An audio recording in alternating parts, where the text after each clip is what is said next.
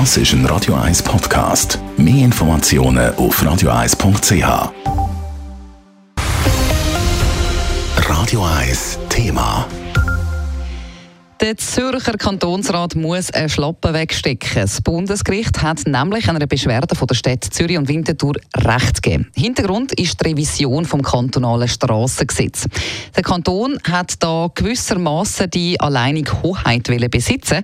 Die Änderung die ist jetzt aber eben aufgehoben worden. Es berichtet Leila Keller. Die vom Kantonsrat beschlossene Revision hat spürbare Folgen für die Stadt und die Gemeinde vom Kanton Zürich gehabt.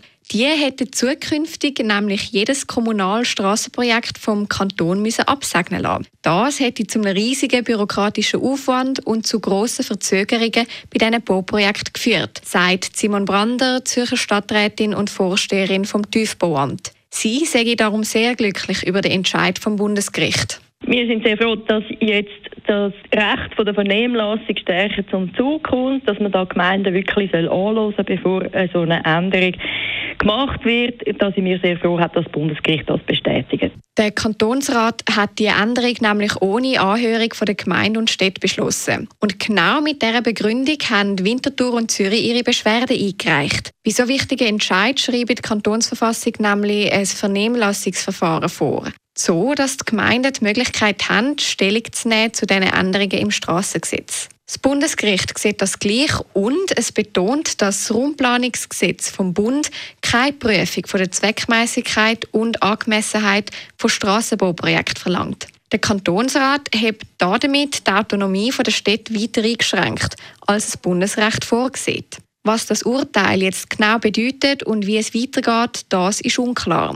Weil der Hintergrund vom ganzen Hickhack ist eigentlich eine Differenz, die zwischen dem Raumplanungsgesetz vom Bund und dem Gesetz vom Kanton besteht und wo eigentlich mit der Revision hätte bereinigt werden. Die Stadt, die habe da jetzt ein Gutachten erstellen lassen. Wir haben da renommierte juristische Fachpersonen beizogen, die zum Schluss gekommen sind, dass es keine Änderung braucht. Jetzt müssen wir aber auch das Bundesgerichtsurteil vertieft analysieren und schauen, zu welchem Schluss dass wir kommen für die weitere Diskussion. Übrigens, obwohl der Zürcher Kantonsrat in dieser Sache nicht gut wegkommt, ist der Zürcher Regierungsrat vom Urteil nicht direkt betroffen. Leila Keller, Radio 1. Radio 1 Thema. Jederzeit zum Nachlesen als Podcast auf radio1.ch.